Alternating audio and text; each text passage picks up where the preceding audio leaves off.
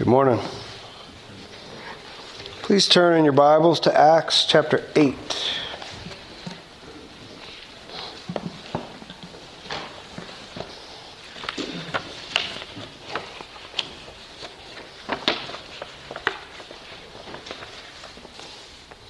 Miss Jong, we have a prayer meeting that's on Wednesday night that we, we do on Zoom. And since you've been visiting our church, we've prayed for you almost every time. And I just wanted to say publicly that it's been a blessing to have you with us. God bless you. Let's have a word of prayer. Father, thank you for your goodness. Thank you for your love, your kindness. Father, you've brought us all together. You've brought us all together in the name of Jesus. Please help us to be of one mind, to be in unity, to dwell together in peace. Father, help us to be holy.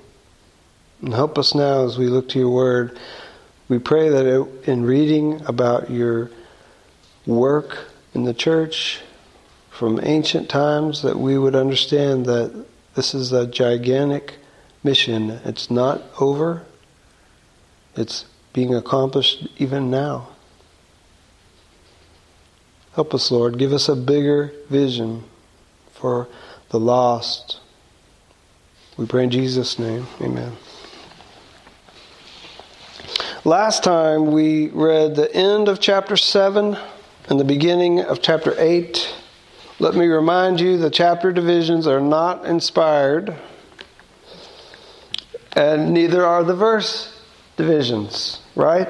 The chapters, I think, that around the 10th century were added, or 11th century, and the verses some 400 years after that.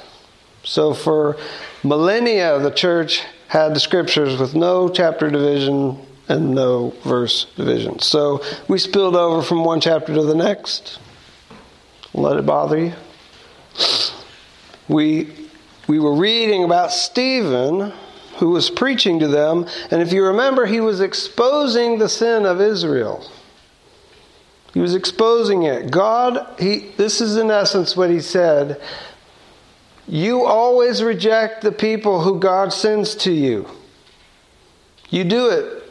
He gives them some examples of how their forefathers had done it. And he's bringing it to a conclusion that, and you're doing that now. The greatest of all servants, the greatest of all prophets, the greatest of all priests that God ever sent, you killed him.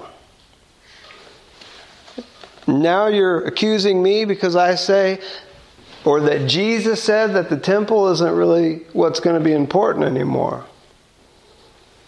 Stephen says, God does not live in houses made by hands. That's not what's important. God has revealed himself. Jesus has made him known. His plan is that he's going to live inside of his people. And the people fitted together as stones are the temple. Well, where is the temple? It's wherever God's people are. Worldwide. The building, yes, God worked through the temple, but He doesn't dwell there merely. He's everywhere where His people are. He lives inside of them. And the text told us they were enraged and gr- gnashed their teeth at him, ground their teeth together. And unfortunately, in God's sovereignty, though, Stephen did not get to finish his sermon. The Sanhedrin, we are told, would not listen anymore. Their sins had separated them from God. They could not bear to hear the truth. Instead, they wanted to believe the lie God is with us because we're Jews. It matters not what we do, He's with us. We are His people, and they're wrong. They're wrong. If circumcision of the flesh, but uncircumcision of the heart, you're not God's people.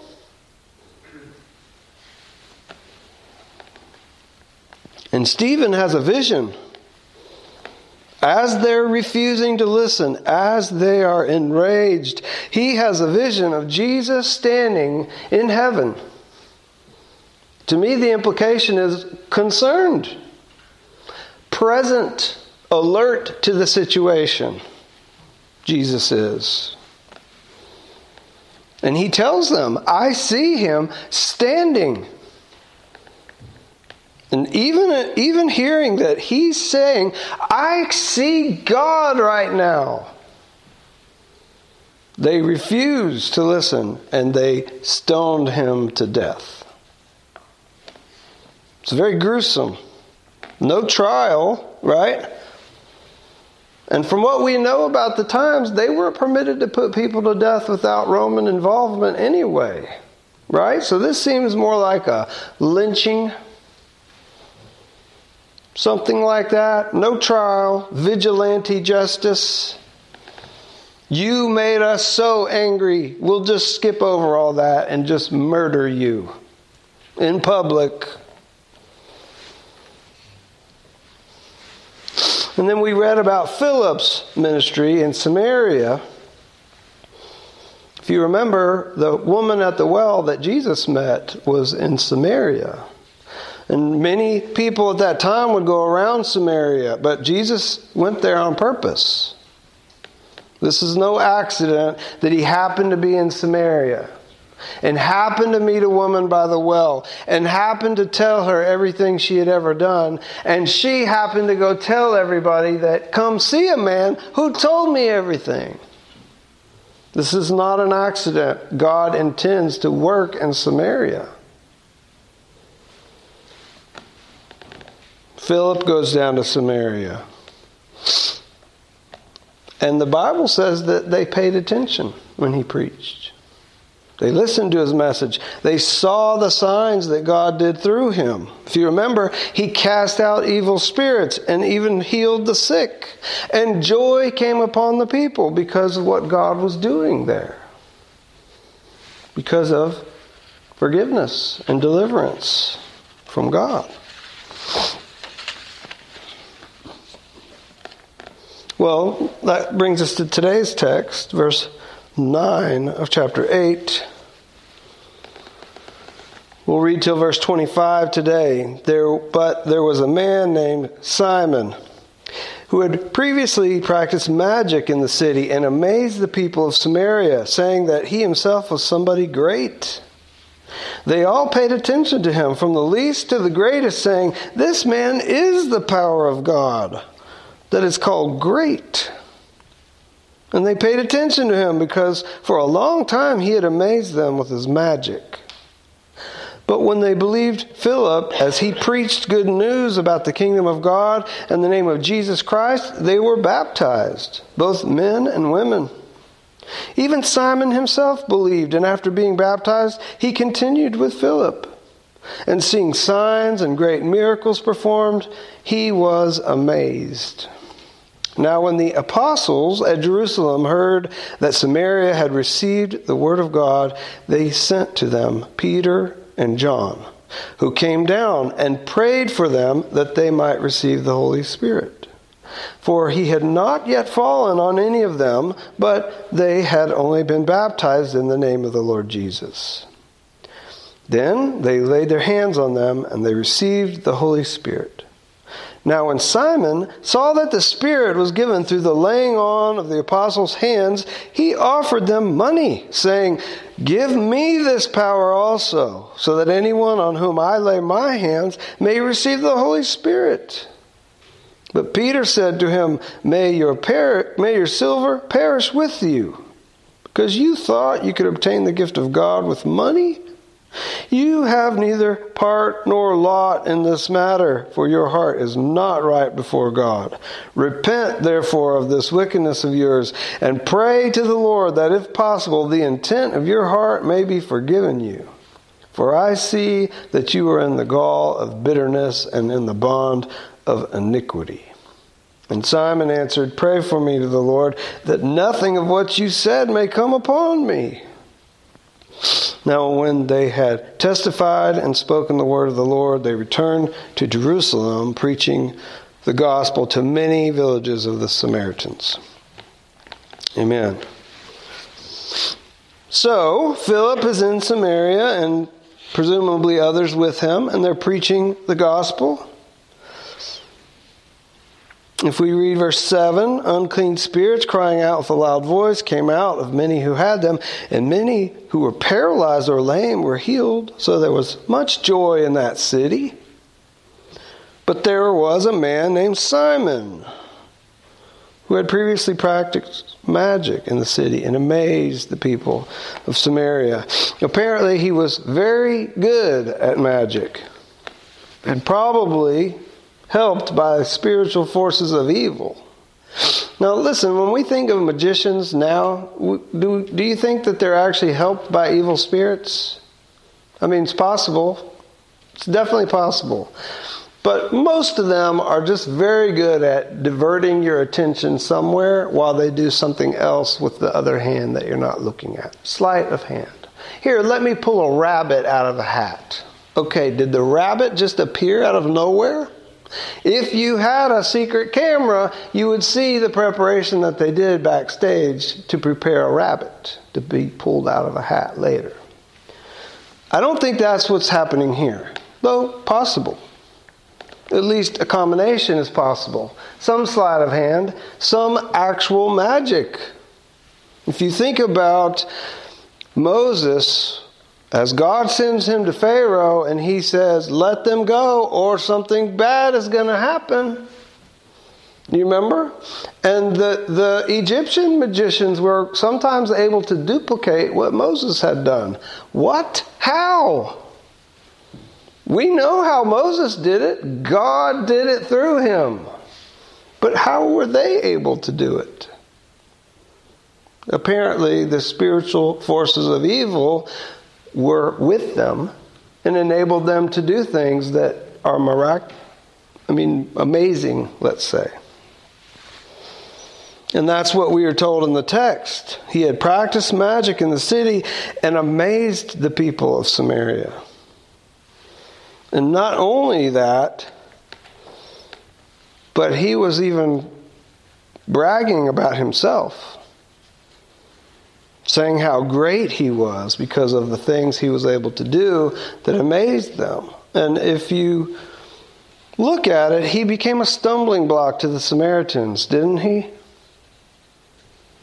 They started praising him as if he was a God. He is the power of God, the text says. And verse 11, for a long time he amazed them with his magic.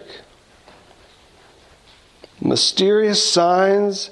Listen to me. Mysterious signs and magic are not necessarily an indicator of divine influence. Right? If somebody appeared on the scene right now that was able to turn a staff into a snake, not a trick, it actually would become a snake in our sight. That wouldn't mean that God is with them necessarily. Right? Mysterious power is not an indicator necessarily that God is with them.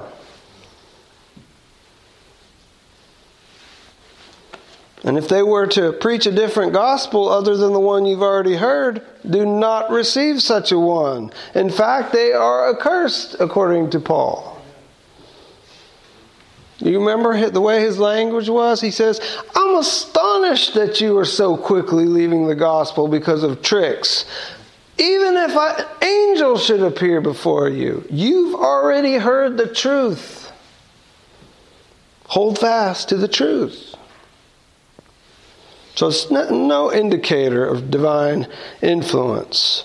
And in fact, I tell this to Lydia because she really likes stories about magicians and spells and various things, and I actually think they're very interesting stories too.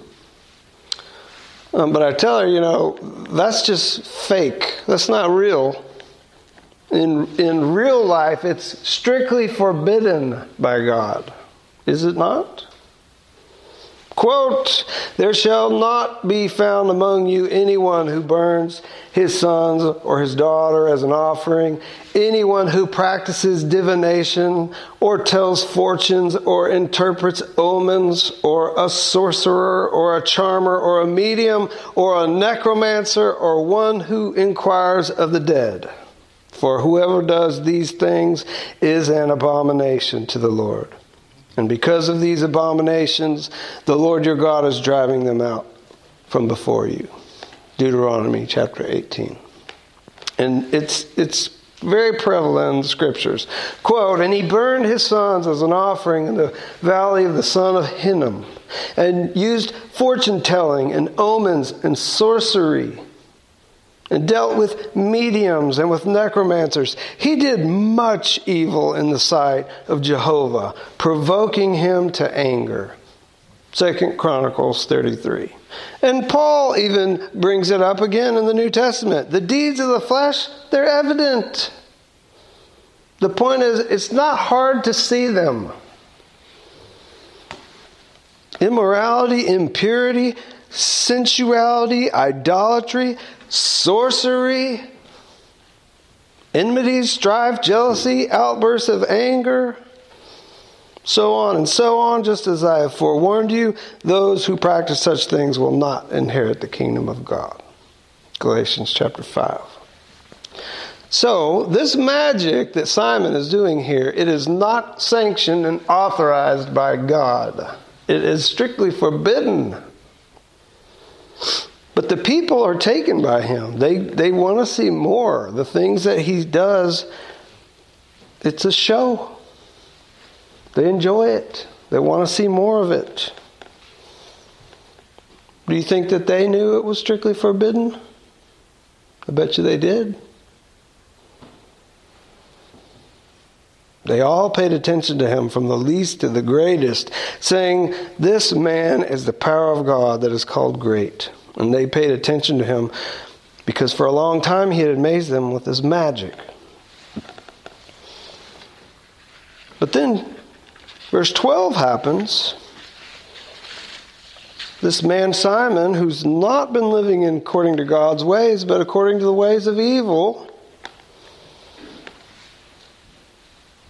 and the town, after hearing the gospel through Philip, they believed the good news about the kingdom of God than the name of Jesus.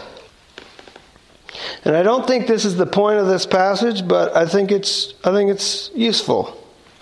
Listen to the way this is phrased. When they believed Philip, as he preached good news about the kingdom of God in the name of Jesus, they were baptized, both men and women. Do you see the order of what happens here? When they believed, they were baptized. Not before. In Asia, sometimes believers would be baptized and they really wanted to bring their children with them too because they felt like this is a blessing for everyone. And Brother Chang would tell them, I know, I know, but not yet for them.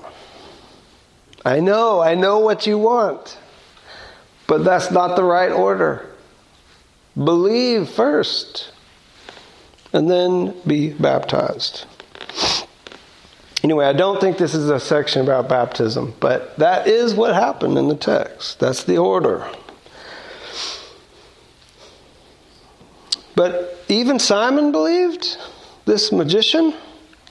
Like, if this is a true conversion, wow, right? This isn't a guy who is thinks he, he's either neutral to the things of God or even maybe pro God, kinda. I mean, he's actively participating in wickedness, even demonic influence, probably. They hear the gospel, many people in Samaria, and Simon too. He is baptized, the scripture says, and that he continued with Philip after that. What do you mean he continued? I think he followed him around. He wanted to be close to him which is not rare in the scriptures, right? When people come to know God, the person who tells them the gospel, they follow that person now. It's like I know nothing. I've just saved like five minutes ago. I have to follow you. I got to know how all this works. And but the the text says that Simon was amazed by the signs and great miracles that were performed. I don't think that I think that that's a that's a bad hint early on. He's amazed, and we see right away he's more interested in the signs themselves than what they're what the signs are meant to do. If you look there, verse um, the end of verse thirteen, and seeing signs and great miracles performed, he was amazed. And we'll get back to it, but the, the signs are meant to show the validity of of the ministry of Jesus and the apostles, right? That's the that's their purpose. How do we know Jesus is from God? He told the wind to stop and it did. Have you ever even heard of such a thing? This guy's been blind since birth, but Jesus healed him. Have you ever even heard of that? It's never happened. And more and more and more that Jesus did, it's the blind man himself said, You don't know where he's from? How dumb can you be? Nobody could do it unless God was with them. And the apostles, remember Jesus said, You'll do greater signs than these. The apostles also performed great miracles. We are told even the shadow of the apostles could heal. We, that's not mentioned that that happened with Jesus. You remember the woman with the issue of blood? She had to touch him, though, right? And, and Jesus, that's kind of an interesting thing to think about. He feels that power has left him. That's interesting. Anyway, the signs are meant to, to show God approves of their ministry. And the signs that they do are not in conflict with God's revealed word. You understand? The signs themselves alone, sometimes evil does miraculous things or amazing things to us. But because they're working with, in accordance with God's word as well. But the, what Simon takes from it is, wow, I got to figure out how to do these signs. Not that what they're saying is really true and there's forgiveness with Jesus Verse 14, we'll come back to Simon. Verse 14, the apostles at Jerusalem heard that Samaria had received the word of God. They sent to them Peter and John. So this is interesting. I mean, Jesus is the head of the church, for sure. But the apostles at that time were the leaders of the church. Where? All of them. Right? If there's a dispute, well, let's ask the apostles. I mean, they walked with Jesus. They were trained for this very purpose. Not just in Jerusalem. When they hear of the faith of the Samaritans, they send Peter and John. Peter and John, aren't those the two highest apostles? They're definitely mentioned the most in Scripture, besides Paul. Peter and John, they go down to see. And this is, I think, important and speaks to the sovereignty of God, but also the wisdom of God. They go down to see because you can understand how the church might be hesitant to receive the Samaritan believers. You know, they don't like each other already. Okay, well they're in, but they can't come into the deep, the holy place. Stay out on the outside edge. You can come in kinda.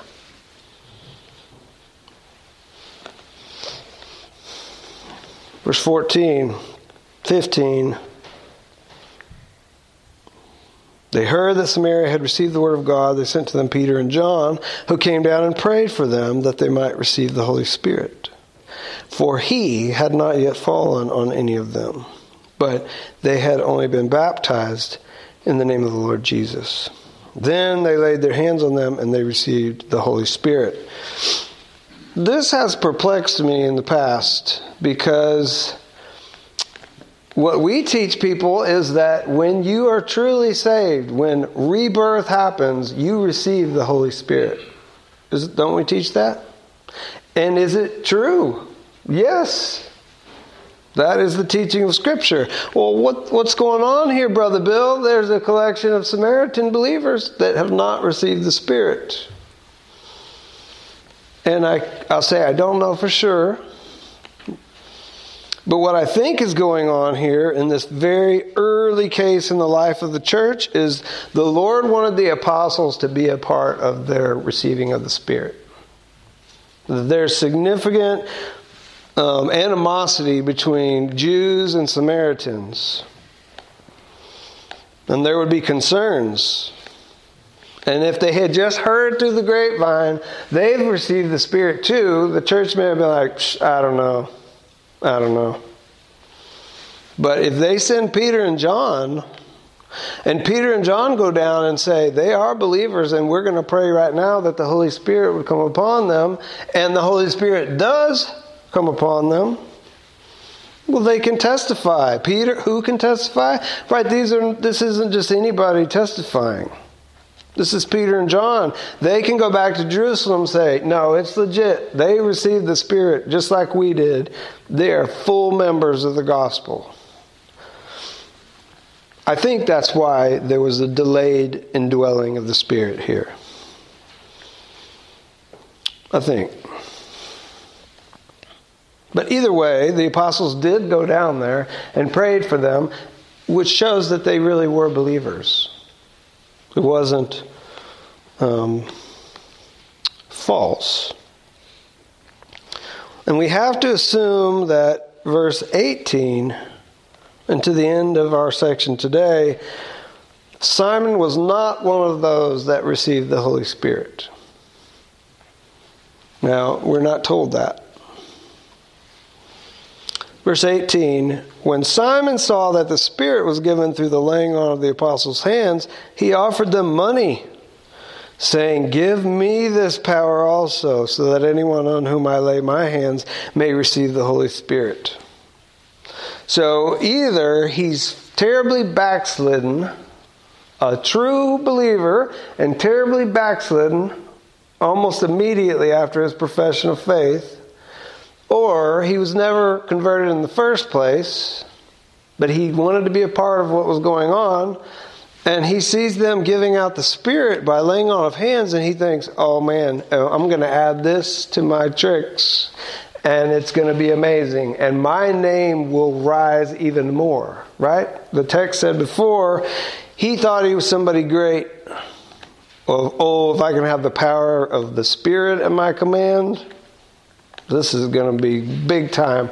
How much money do I have to give you for you to give me this gift? This is one of the first examples of people combining money with the gospel. You've seen this, right? We have a special items here today for the first $1,000 donations. The first 27 donations will get a special rock from the Holy Land of Jerusalem that's been prayed over by Mother Teresa herself. It's a holy icon of the faith. We'll give you one. Well, we'll sell you one. Right? That's really what they're doing. And what are they selling them? Superstition is what they're selling them. They're selling them nothing.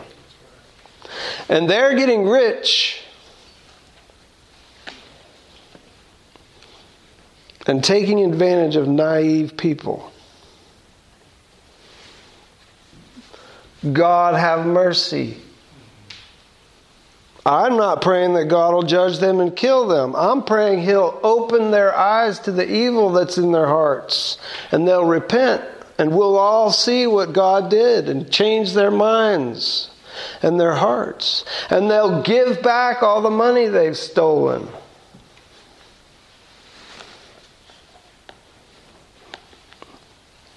It's one of the first examples here. Give me this power also, so that anyone on whom I lay my hands may receive the Holy Spirit. Something that's not mentioned, but I think we should discuss it. How do the people know that they actually received the Spirit? How do they know? There was some, they had to have known. Do I know you have the Spirit? Do I know you have the Spirit? Well, I, I do because of your actions. But I didn't see the Spirit but in these early days, they were, it was usually accompanied by other evidences that they had actually had the Spirit, right? On the day of Pentecost. How is it that we're hearing the gospel in our own tongue? They don't know my native language, but He's speaking to me fluently. The gift of languages, of tongues, given out by the Spirit as evidence, right? And as a gospel tool. I think there was probably some of that going on here as well, but doesn't say. Verse 20 Peter said to him, May your silver perish with you, because you thought you could obtain the gift of God with money. Well, this is something you should open your mind to and listen. The gospel cannot be bought. Eternal life cannot be purchased. If it could, listen, if it could, people would definitely pay it. They would try to pay it. Wouldn't they? How many millions of dollars do people spend to try to prolong their lives, even one year? Two years. They say you, you, have, you have a mortal illness. Well, how long do I have? Two years tops. If you do a, a lot of intervention, maybe three, and they say, okay, it's worth it. Yeah, liquidate everything. Well, if you could buy eternal life, people would definitely do it. But that's the thing, it's, it's not for sale, it's a gift. God gives it to his people. They don't buy it and they don't earn it.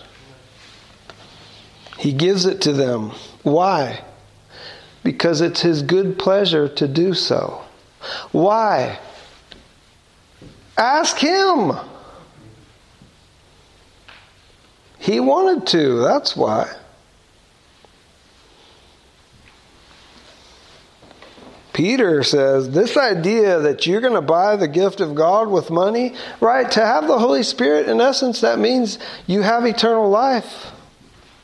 You thought you could buy eternal life with money?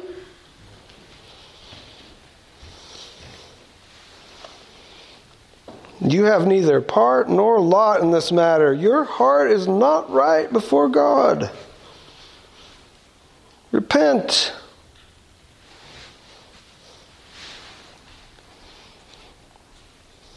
Peter is not impressed.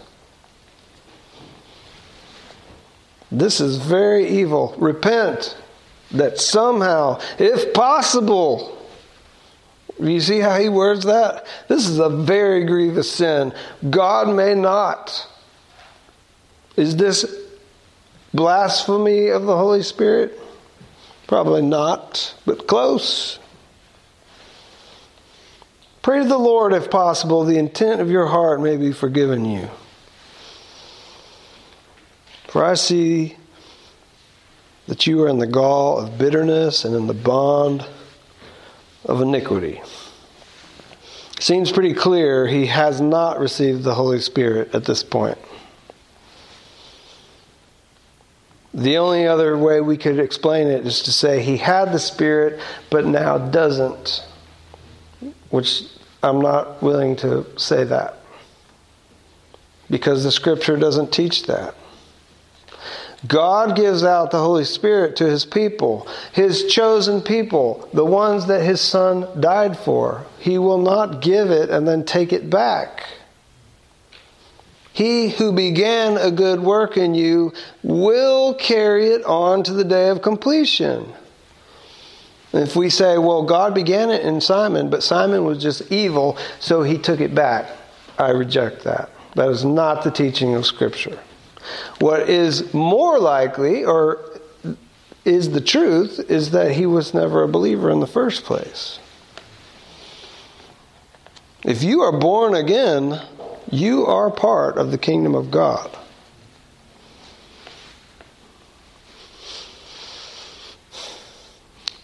Nothing can separate you from the love of God.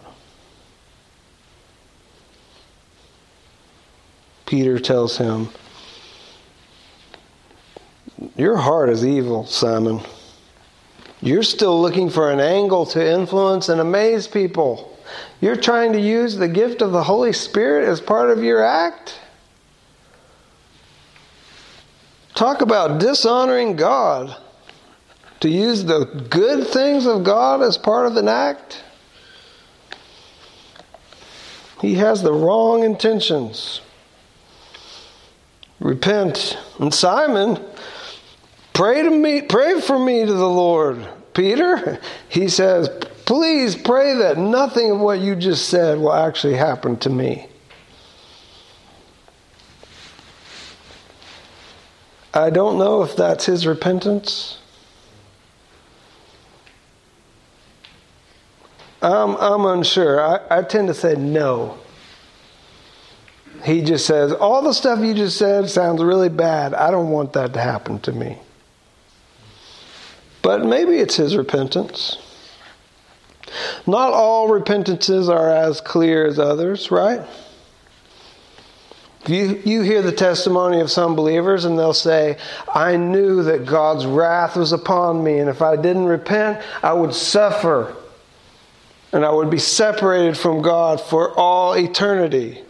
And others, you hear their testimony and they say, I heard about Jesus and I, I loved him ever since I was little. And their, their emphasis on their own personal sin is different.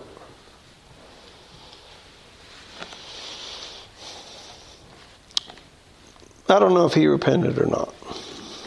But definitely what he tried to do was evil and has been in the scriptures for 2,000 years for us to understand that this type of behavior is unacceptable. Verse 25 the apostles preach. They continue. When they had testified and spoken the word of the Lord, they returned to Jerusalem, preaching the gospel to many villages of the Samaritans. So, this is interesting, and I think we should um, take it to heart. They go to Samaria to, to investigate and to pray for these new believers. But when it's over, they don't just go back home the quickest way. They're like, we're already here. The Samaritans need the gospel, not just this village, all the villages. And they spend time doing that. And the gospel increases. Listen, in our time, you, you, your neighbor might know about Jesus. He might be a church member. All the people that you know at work might know about him. It's doubtful, but they might have heard the gospel. But there are certainly people in the world that need the work of gospel workers, missionaries that go around the world. Don't lose your heart for missions, church. Yeah, in your sphere of influence first, is my opinion. In your sphere first, preach to your friends and family and coworkers and acquaintances. And somebody that you just happen to meet.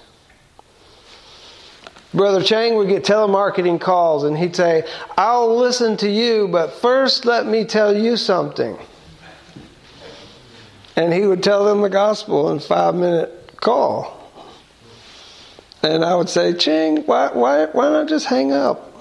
He's like, they call me. This is the perfect opportunity. You may not choose to do that, but do you see his heart? You never know who, what's going to be the way that God blesses people. Don't be afraid to speak. What, what's going to happen? They're going to say, oh, these Christians. is that so bad? You're supposed to be different. You trying to fit in? With who? Don't you need to fit in with Christians? And from of old, they preach where they go. And they honor their God. More and more of the Samaritan villagers villages are being saved. And listen, this is not a surprise, as I said from the beginning. Quote, You will receive power when the Holy Spirit has come upon you, and you will be my witnesses in Jerusalem and in all Judea and Samaria and to the end of the earth. Acts 1 8. Jesus knew the Holy Spirit's going to come upon you. You will be my witnesses in this whole area, even Samaria, and really the whole world. Thanks be to God.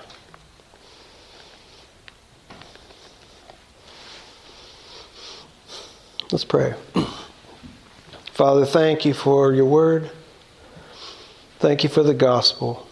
Thank you for revealing it to us. Thank you for bringing people to this country who preach the gospel. Thank you for our ancestors. Oh Lord,